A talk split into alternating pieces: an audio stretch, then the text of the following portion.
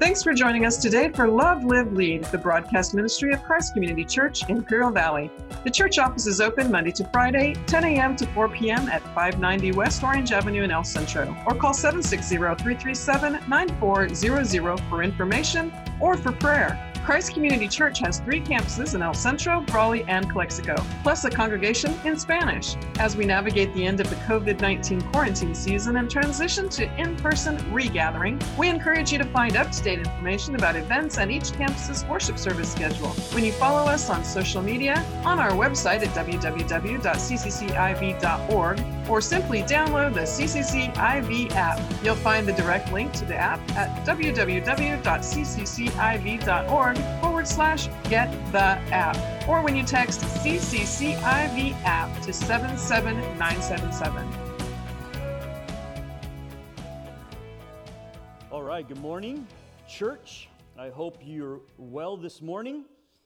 You know, I'm at that age where I'm old enough where I didn't get the conveniences or didn't have the luxury of the conveniences of cell phones that had cameras when my children were first born. So because of that, I don't have pictures, as many pictures as I would like of my children, but I see some of you. Don't think I don't see some of you young parents out there that are watching today that already have Instagram accounts set up for your toddlers, right?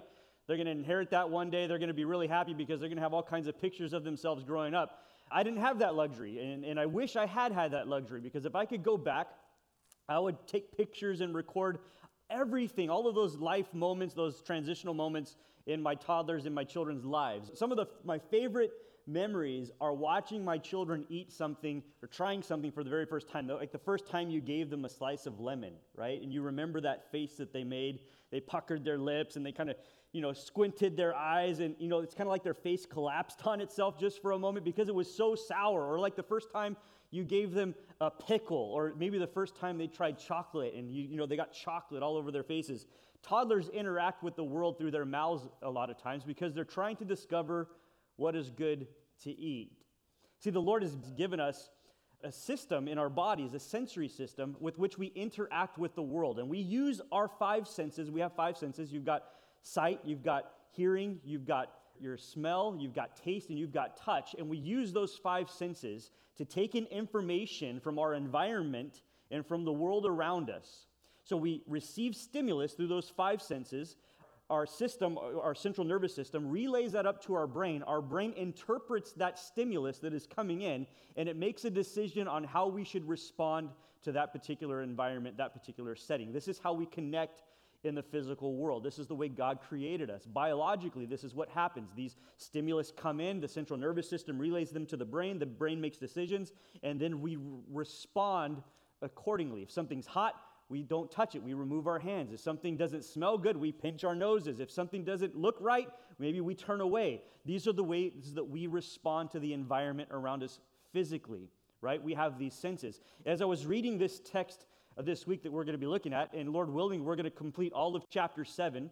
So, those of you that are out there watching today, go get a pillow, go get a blanket, go get comfortable because we're going to complete all of chapter 7. I promise it won't take too long. But we're going to complete all of chapter 7. And as I read through this, what the Lord kind of spoke to me, showed to me, is that, hey, look, there are five spiritual senses here that God has given us, that He's challenging us to use, that He wants us to be able to process the stimulus that we receive through these five senses, and that we learn how to respond accordingly.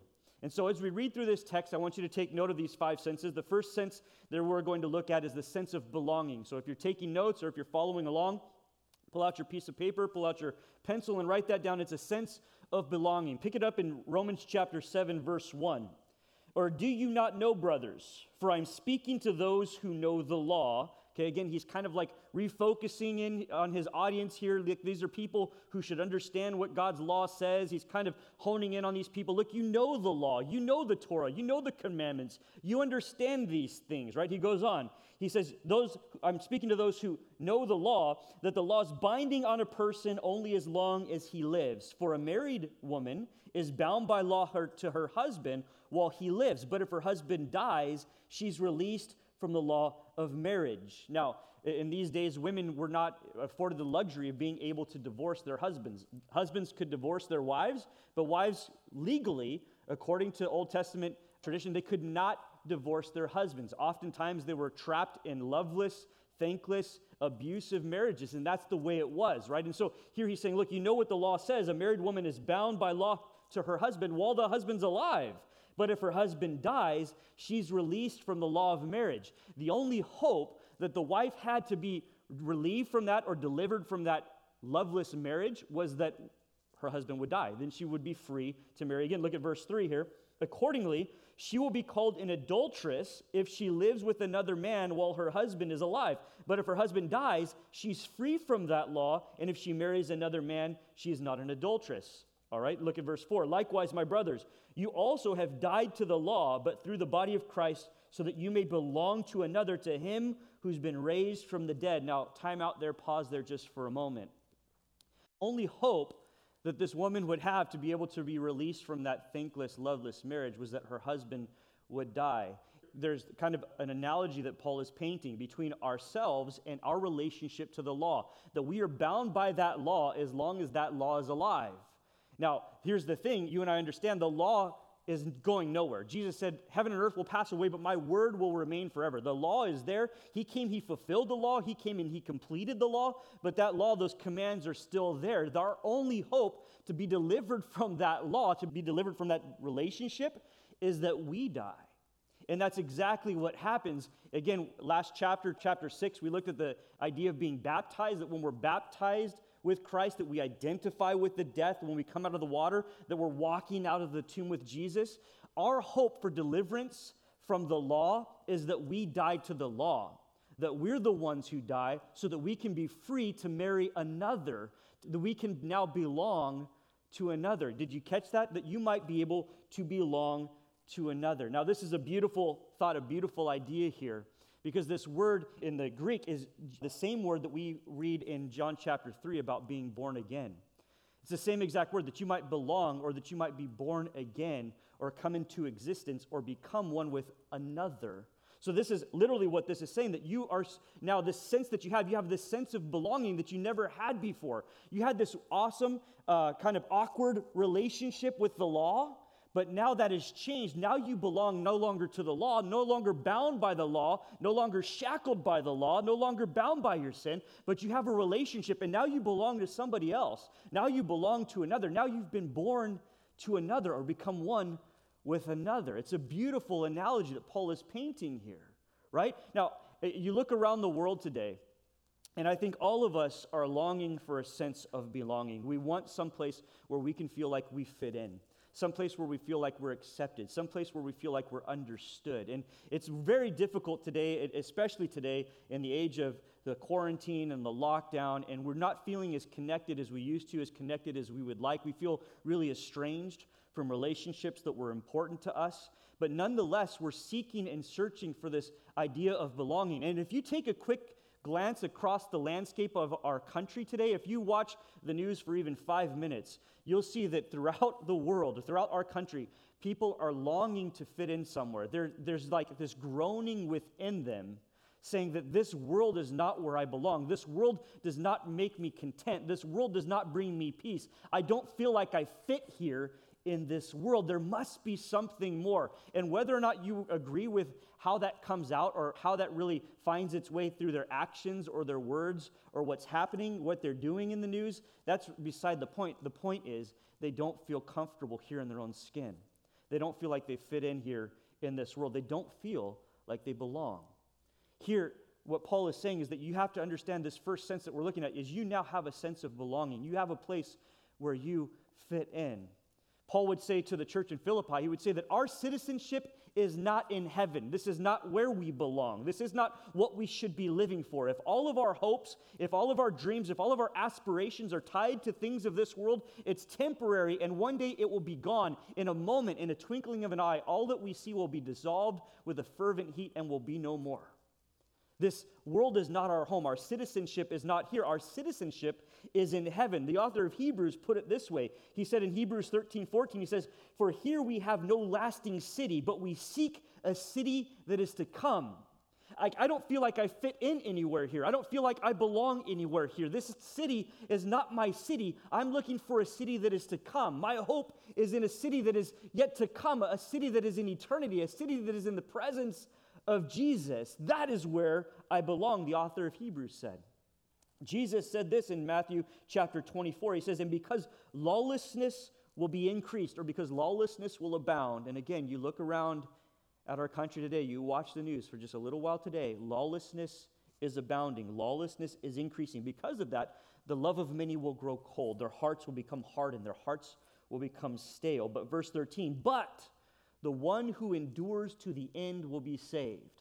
That word endure means to remain under but it's a compound word from two Greek words. The first word meaning uh, away from or to pull away from, and the second word meaning to dwell or to be at home. And so when you take this compound word and you look at their two root words for this compound word in the Greek, from where we get this word endure. It literally means to pull away from your dwelling, to pull away from your home. And Jesus says, the one who pulls away from this world, the one who looks away from the things that this world has to offer, the riches and the power and the wealth and all of those temptations that the world is throwing at you, the one who spurs those things, who turns away from those things to the end, is the one who will be saved. The one who understands that this world is not his home, that's the one who will be saved.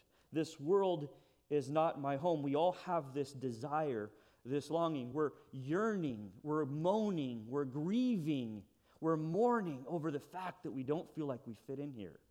The scripture even says that creation itself groans for the day of redemption, the day that everything can be made right, the day that everything is put back into its place. And that's what my heart yearns for as well. I don't know if you guys remember an old show back from the 80s, and I'm dating myself here, called Cheers. And the intro to the song, many of you know it right by heart right away, but wouldn't you like to get away? Sometimes you want to go where everybody knows your name and they're always glad you came. That's what our hearts are yearning for. That's what we're longing for deep within our souls somewhere. So, what I want to do right now is I want to tell you four ways in which you are belonging to the King of Kings and the Lord of Lords. Four ways in which you are connected to God. Four ways in which you can say, This is where I belong. My home is not this earth. I belong with the Lord. My home is with Him. My dwelling place is with Him. My peace and my rest and my satisfaction is with Him. Right? The first being this that you belong to the Good Shepherd. If you're taking notes again, write that down. You belong to the Good Shepherd. The scripture says this in Psalm chapter 100, verse 3 Know that the Lord, He is God. It is He who made us, and we are His. We are His people and the sheep of His pasture.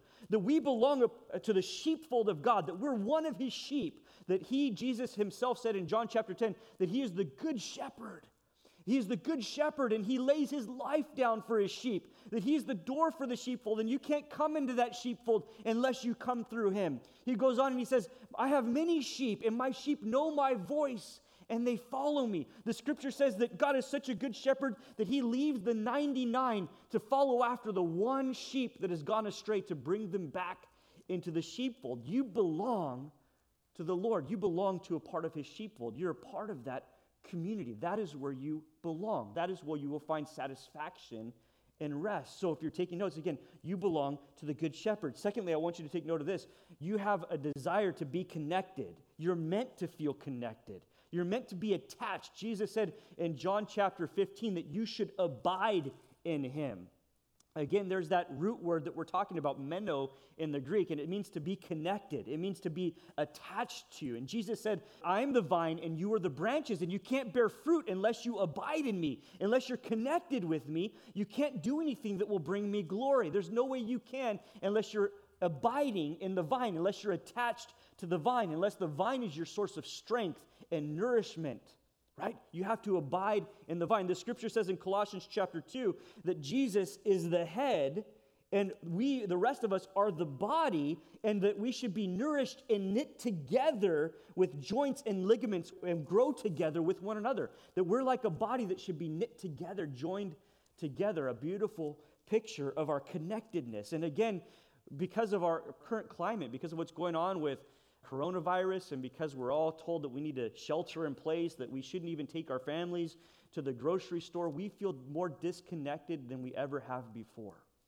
It's difficult, my friends, not just for you, it's difficult for us who are on staff here as pastors to not feel connected to you the sheep, to not feel like we can spend time together in celebration of what God has done with one another here in a physical space. It's very difficult for us. And eh, truth be told, it's been getting worse for a while now, hasn't it? Technology, for all its blessings, has also brought with it many cursings. How many of you have children in your home and you know you can sit around the dinner table and everyone's on their phones checking their Facebook or their Instagram or their TikTok or whatever it might be, right? And we're so disconnected. I've seen pictures of youth in the same room and they're communicating with one another electronically and they're in the same room together, right? We feel so disconnected as a people, but we're meant to feel connected. We're meant to feel like there's a place that we belong, like there's a place that we can call home. And even though this world is not our home, amongst God's sheep, amongst God's people, amongst the vine, we're supposed to be connected to Jesus, and Jesus brings us all together, holds us all together. We have to do what we can to make sure that we facilitate an idea of connectedness or a feeling of connectedness today that happens in your homes. You need to make sure that you're intentional about being connected with the people within your home, that the people within your home know that you find it important to spend time with them, to stay connected to Jesus together with them. You have to make sure that you're intentional about reaching out to other family members that maybe you haven't been able to see because you, you know you're sheltering in place or you're trying to abide by the guidelines that the government has put in place and you want to make sure that you're not spreading sickness. Well, you need to make sure that you're intentional about letting those people know that you want to stay connected. Same thing with here at the church. That's why life groups are so important because we want you, even though we can't dwell together in the same physical space today, we want you to stay connected with God's people, stay connected to Jesus, the vine. That's the only way you'll be fruitful in life, is if you're connected to Jesus. So you belong to the Good Shepherd. You're meant to feel connected. The third thing we hinted to it already, alluded to it already, is that you belong to the body of Christ. You are the body of Christ. That's who you are. Jesus is the head, and you are the body. And if you are taking notes, I'd encourage you later on for homework, go and read 1 Corinthians chapter 12 so you can see how important the body is to the head, how important we are as a part of God's plan, as a part of God's work. Go and read Romans chapter 12 and read how important you are as a part of the work of God. Read how God has equipped you and furnished you and blessed you with spiritual gifts and talents that He wants you to use to bring blessings to the life of the rest of the church. You see, my friends, you yourself, you're a piece of a puzzle. You're a puzzle piece that if you don't come and connect with the rest of the body, if you don't come and connect with the body of Christ, the body is incomplete. My body will not function the same if I remove a kidney or if I have no liver, or if I take out my heart, or if even I lose one of my fingers. My body doesn't function the same. In the same sense, if you disconnect yourself from the body of Christ, it's not only you who are suffering, it's the entire body that is suffering. You are the puzzle piece that completes this body of Christ. You're that one piece. God has blessed you and equipped you with gifts that He hasn't equipped other people with. And the purpose of those gifts is to come in to the midst of a setting amongst the saints of God and to say, Here, I'm going to use my gifts, I'm going to use my blessings to bless God's people, to perform my role in the midst of the body of Christ. That is a sense of belonging. That's where you feel like I find fulfillment in life because I see that there's some purpose for me. There's something, some reason for my living, some reason that I'm here. Now, I want you to take note here. Let me read this to you one more time. Verse 4 Likewise, my brothers, you also have died to the law. You died. The law didn't die. The law didn't go anywhere. You died to the law through the body of Christ so that you may belong or be born to, right, or become one with another to him who's been raised from the dead. You belong to Jesus. Listen to what it says in Romans chapter 14. It says, For if we live, we live to the Lord. If we die, we die to the Lord. So then, whether we live or whether we die, we are the Lord's. We belong to the Lord. The scripture says this 1 Corinthians chapter 6 Do you not know that your body is the temple of the Holy Spirit within you, whom you have from God? You are not your own, for you were bought. You were purchased with a price. So glorify God in your body. So you belong to the Good Shepherd. You're meant to feel connected. You belong to the body of Christ. But the fourth thing is you belong to the bride of Christ. You are the bride of Christ. You're a part of the bride of Christ, and you belong to the Lord who purchased you, who redeemed you with his blood, not with silver or gold which perishes, but with the precious blood of a lamb without spot or without blemish. That is what Jesus gave in order to purchase your hand in marriage.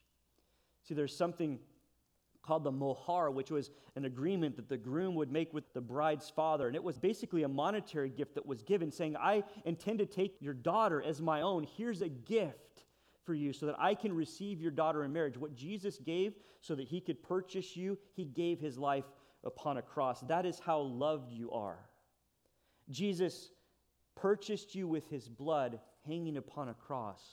Paul says, I'm jealous for you with a jealousy because I've betrothed you as a pure, chaste virgin to one who is to come to the Christ. I've engaged you to Jesus, Paul said. In Ephesians chapter 5, Paul said that, that husbands should love their wives like Christ loved the church and gave himself for her. Listen to what Paul says in 2 Corinthians chapter 1. He says, And it is God who establishes us with you in Christ and has anointed us and who has also put his seal on us and given us his spirit as a guarantee in our hearts. That word seal, it's a mark of ownership. It's a mark of attesting to authenticity, saying that this is someone who's real, right? It was a stamp or a seal that they would put on property, saying that this belongs to me. And in the same sense, God has given us the Holy Spirit Jesus sent his Holy Spirit and said, Here, I'm giving you the Spirit as a seal, as a sign of ownership that you are betrothed to me, that you are my bride, just like an engagement ring. You are engaged to me. That Spirit was given as a seal, as a guarantee, as a promise that Jesus is going to come back and he's going to bring with him something even better. You are the bride of Christ. This is your sense of belonging. Again, we're discussing this. We're saying there's some spiritual senses that God has equipped you with. You need to take in the stimulus from these spiritual senses, and you need to make a decision how you're going to respond to that spiritual environment. Your first sense is a sense of belonging, your second sense is a sense of purpose. Read on with me in Romans chapter 7. Again, looking at the second portion there of verse 4. You belong to another, to him who's been raised from the dead. Look at this in order that we might bear fruit for God. For while we were living in the flesh, our sinful passions, aroused by the law, were at work in our members to bear fruit for death. But now we are released from the law, having died to that which held us captive, so that we should serve in a new way of the Spirit and not the old way of the written code. Your second sense is a sense of purpose. God says to you, You belong to me. You belong, you're a part of my body. You're a part of my bride. You're to be connected to me. You're a part of the sheepfold. But secondly, He wants you to see today is you need to have a sense of purpose, that there's a reason for your being here. People struggle with this, especially in times like today, where maybe you have a little bit too much free time, and maybe your schedule has come to a grinding halt, and maybe your social life isn't what it used to be. And it's caused a lot of introspection and a lot of digging deep and a lot of looking down deep into your heart. And that question is bound to come up in each of us at some point in times in our life. And the question is, what am I here for? Why am I here? What purpose do I serve? Well, here, this text is telling you you're here to bear fruit for God. That is your purpose. Again, Jesus says, if you're not connected to me, you can't bear fruit.